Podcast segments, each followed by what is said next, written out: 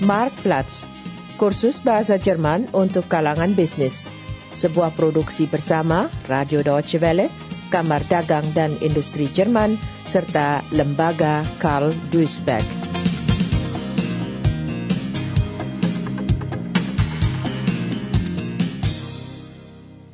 Episode 2 Usaha Ikan, Usaha yang Berpangkal Kesegaran Hari sudah malam. Hari ini, Uwe Herder menyiapkan sendiri makan malam. Ia menunggu istrinya pulang dari tempat kerja. Mereka harus berbicara secara serius. Istrinya sudah diberitahu bahwa Uwe ingin membuka usaha sendiri sebuah kedai makan ikan. Tetapi istri Uwe membenci bau amis dari ikan dan ia masih tetap berharap agar suaminya membatalkan rencananya. Tag, Liebling. Ah, hallo Schatz. Ja. Oh, du hast ja schon gekocht. Aber klar doch. Und, was riechst du? Jedenfalls keinen Fisch. Naja, Fisch bekommst du in den nächsten Jahren noch genug.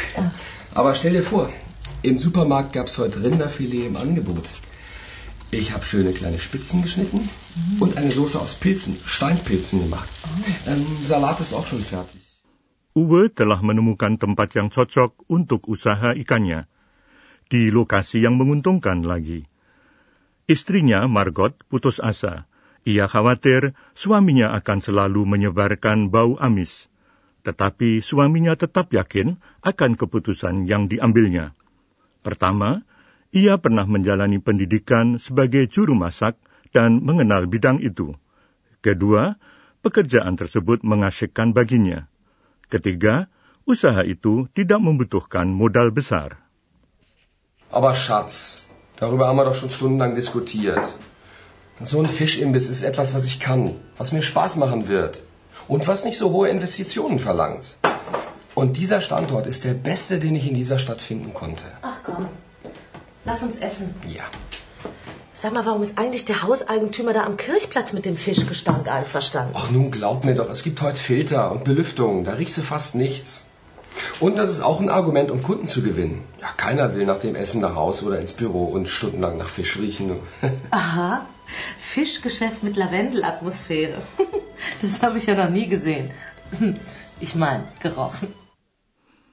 Tentu saja tidak akan ada gangguan bau jika Uwe memasang perangkat penyaring dan ventilasi modern. Namun, apakah kedai makan ikannya akan dapat menghasilkan laba? Bukankah setiap pasar swalayan di Jerman menawarkan berbagai hidangan ikan siap saji maupun hidangan ikan dalam kaleng? Dan hampir selalu juga tersedia tempat untuk menikmati kudapan, biasanya berupa meja kecil yang tinggi untuk makan sambil berdiri. Serba cepat dan tidak mahal. Bagaimana caranya merebut pelanggan dari pesaing-pesaing seperti itu? Uwe memutuskan untuk belajar dari pengalaman orang lain. Ia berbincang-bincang dengan dua pemilik toko delikates ikan merangkap kedai makan, yakni Ibu Erf dan Pak Schelte. Agar tak ada yang terlewatkan, ia merekam semua ucapan mereka. Pemilihan pemasok telah dipertimbangkan masak-masak oleh Ibu Erf dan inilah komentarnya. Also, ich habe die Frau Erf und den Herrn Schelte gefragt, wie sie das mit ihren Lieferanten halten. Das ist ja die ganz entscheidende Frage. Äh, pass auf, Margot, diese Gespräche kommen jetzt. Also, die Frau Erf hat nur einen Lieferanten für den Frischfisch. Also wir haben nur einen Lieferanten aus dem Grunde, der kennt uns schon lange, wir kennen ihn. Wenn ich irgendeine Reklamation oder was habe, wird sofort getauscht. Der weiß, was ich haben will. Wenn ich bestelle, das muss alles frisch und gut sein. Ibu Erf mempunyai satu pemasok kepercayaan dan ia puas dengan layanan yang diperolehnya. Jika ada keberatan, maka ikan segera diganti. Singkat kata, tak pernah ada masalah. Stefan Schelte, pemilik toko delikates ikan yang satu lagi, berpendapat lebih baik mempunyai beberapa pemasok. Setiap pemasok menawarkan satu jenis ikan dengan kualitas terbaik, sedangkan jenis-jenis lainnya sering kali tidak begitu baik. Schelte selalu memilih kualitas terbaik untuk para pelanggannya. Dengan mengambil barang dagangan dari beberapa pemasok, ia juga mempunyai kesempatan untuk bersikap lebih fleksibel dan menekat mereka guna mendapatkan harga yang lebih baik. Uwe dan istrinya mendengarkan hasil rekaman. Mehrere Lieferanten habe ich aus diesem Grunde, weil nicht jeder Lieferant hat in allen Fischen die gleiche Qualität. Die Lieferanten spezialisieren sich auch auf bestimmte Fischarten, Fischsorten, von denen sie jetzt die beste Qualität anbieten können oder meinen, dass sie die beste Qualität anbieten können. Und ich suche mir diese Arten raus, von denen ich meine, dass sie für mich und meine Kunden am besten sind. Ich habe auch verschiedene Lieferanten, weil wenn man von einem Lieferanten abhängig ist und wirklich alles von ihm nehmen muss, ist man unheimlich unflexibel. Man kann viel flexibler reagieren, wenn man verschiedene Möglichkeiten hat, seine Ware zu beziehen. Man kann die Lieferanten auch unter Druck setzen, damit um bessere Preise zu erzielen, indem man halt sagt, hör mal, dein Kollege, der bietet das aber viel günstiger an. Man, der, der Lieferant weiß, er kann nicht alles mit einem machen. Er kann nicht jeden Preis verlangen, um, um seine Ware loszukriegen. Kedua pengusaha ikan ini, tambah Uwe, tidak berbelanja sendiri. Para pemasok memegang kunci gudang pendingin dan mengantarkan ikan langsung ke toko, tengah malam atau dini hari. Also die kaufen gar nicht selbst ein. Erf und Schelte bekommen alles gebracht. Ja, mehrmals die Woche. Ihre Lieferanten haben Schlüssel zu den Kühlhäusern und liefern die Paletten mit dem Fisch direkt ins Haus. Das passiert nachts oder früh morgens. Ein paar Stunden bevor die Besitzer selbst als Erste in ihren Laden kommen. Die fangen dann erst um 7 Uhr morgens an zu arbeiten. Das ist ja sehr tröstlich, dass ich nicht mitten in der Nacht wegen deiner Fischliebe aus dem Bett fallen muss. Ach, Margot, wir stehen weiterhin auf wie immer. Ein Fischimbiss ist nichts für Frühstückskunden. Margot agak terhibur karena mereka berdua tidak perlu bangun tengah malam buta untuk menerima kiriman barang. Tetapi masih banyak pertanyaan yang perlu dijawab, misalnya mengenai pengujian mutu. Daripada memberi penjelasan panjang lebar, Uwe kembali memutar hasil rekamannya. Tja, die Qualitätsprüfung. ah, warte. Darüber habe ich auch mit Frau Erf und Herrn Schelte gesprochen. Ich habe das hier auf dem Band. Ja, nach langen Jahren hat man da schon Blick für, ob die Ware jetzt frisch ist, ob man sie direkt verkaufen kann oder ob Reklamation anliegt. Ibu Erf berpendapat bahwa pengalaman bertahun-tahun mengasah persepsi mengenai mutu. Pengusaha muda Stefan Schelte menanggapi persoalan ini dengan cara berbeda. Di mata Schelte, pengendalian mutu telah dimulai saat memilih pemasok baru. Dari mana ia mendapatkan pemasok baru? Atau dari bagian iklan baris di majalah-majalah khusus, atau berdasarkan rekomendasi dari seseorang? Pertama-tama, Schelte meninjau tempat produksi dan pergudangan calon mitranya. Ia ingin mengetahui cara pengolahan barang yang diterapkan. Ia membangun hubungan pribadi. Menurut Schelte, pemasok yang dikenal secara pribadi dapat diajak berbicara secara berbeda dari mitra yang dikenal hanya melalui percakapan telepon. Ini semua, ujar Schelte, menunjang pengendalian mutu.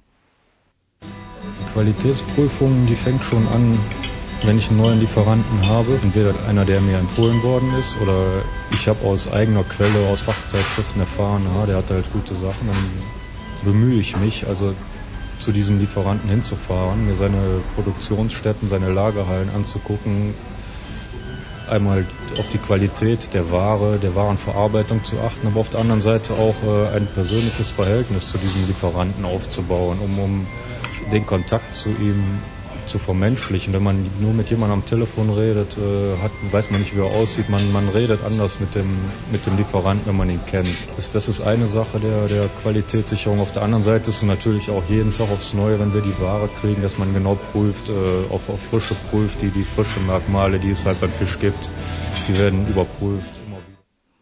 Tingkat kesegaran barang dagangan ikan harus diperiksa berulang-ulang. Ini prasyarat penting untuk membangun nama baik, tetapi bukan satu-satunya. Uwe telah mendatangi semua toko ikan di kotanya dan beberapa di antaranya juga merangkap sebagai kedai makan. Toko-toko itu dibandingkannya dengan toko Ibu Erf dan Pak Schelte. Hier in unserer Stadt gibt es, wie ich herausgefunden habe, zwölf Geschäfte, in denen du Fisch kaufen kannst. So viel? Ja, drei davon haben einen Imbiss. Aber in der gesamten Innenstadt gibt es keinen einzigen Fischimbiss. Du Margot, ich habe mich auch gefragt, wie Erf und Schelte zu ihrem guten Ruf kommen. Denn bei denen im Ort gibt es außer ihnen auch ein Dutzend Fischverkaufsstellen. Auch auf den Wochenmärkten. Naja, in erster Linie haben die beiden Geschäfte den Vorteil, dass sie seit Jahrzehnten existieren. Ja. Uwe kini mengetahui bahwa kedua perusahaan tersebut telah berdiri selama beberapa dasawarsa.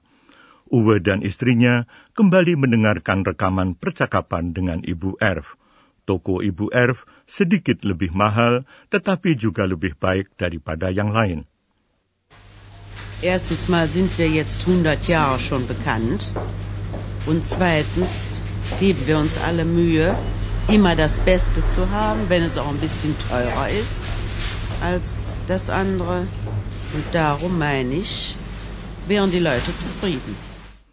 Schelte, pedagang ikan yang satu lagi, menganggap mutu barang dagangannya sebagai hal utama.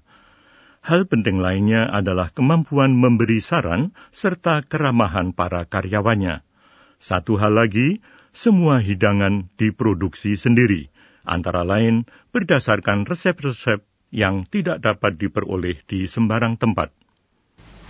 Unser guter Ruf, der beruht auf der Qualität, dem Service, der Freundlichkeit unserer Mitarbeiter, ganz allgemein gesprochen, wobei wir Qualität im Vordergrund stehen haben, neben der Beratung, der Freundlichkeit. Der stärkste Faktor, der da zu beachten ist, meiner Meinung nach, ist, dass wir sämtliche Salate oder auch in unserer Imbissabteilung unsere Waren alle selber produzieren, von der Rohware bis hin zum fertigen Produkt auf den Tisch bringen. Und von daher denke ich mal auch, äh, wir selber hinter diesem Produkt stehen und wir Produkte haben, die es auch nicht überall gibt. Pelanggan yang puas hampir pasti akan merekomendasikan toko yang disukainya kepada para kenalannya. Jenis iklan ini dikenal sebagai promosi dari mulut ke mulut. Kegiatan ini selalu sangat efektif, namun belum mencukupi. Karena itu, Uwe mengajak istrinya berdiskusi mengenai manfaat iklan di koran. Eine Frage, die ich noch mit dir besprechen wollte. Zeitungswerbung. Also Werbung außerhalb des Geschäfts. Selbst so bekannte Geschäfte wie Erf und Schelte verzichten nicht auf Zeitungswerbung.